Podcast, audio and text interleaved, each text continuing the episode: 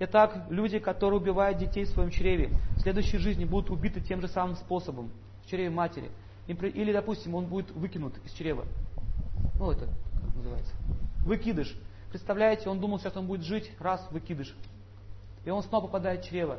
И таким образом он будет рождаться вновь и вновь, пока не, не исчерпает все свои, все свои преступления, которые он совершил против других.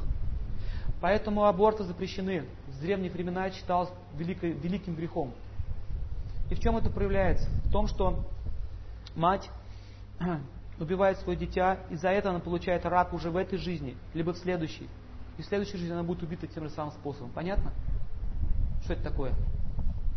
Но так как сейчас наши ученые и доблестные врачи говорят, что это просто плод, просто идите и прыщ, то вот эти ученые в следующей жизни будут рождаться подопытными животными, над ними будут издеваться, как они издевались над другими. В общем, карма это серьезная вещь, никого не щадит. Если вы видели греческое изображение правосудия, видели? Закрытые глаза и меч и весы. Вот это и есть богиня карма. Итак,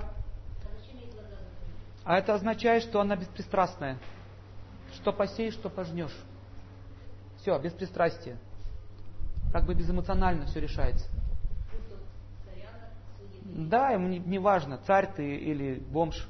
Ты получишь то, что заслужил.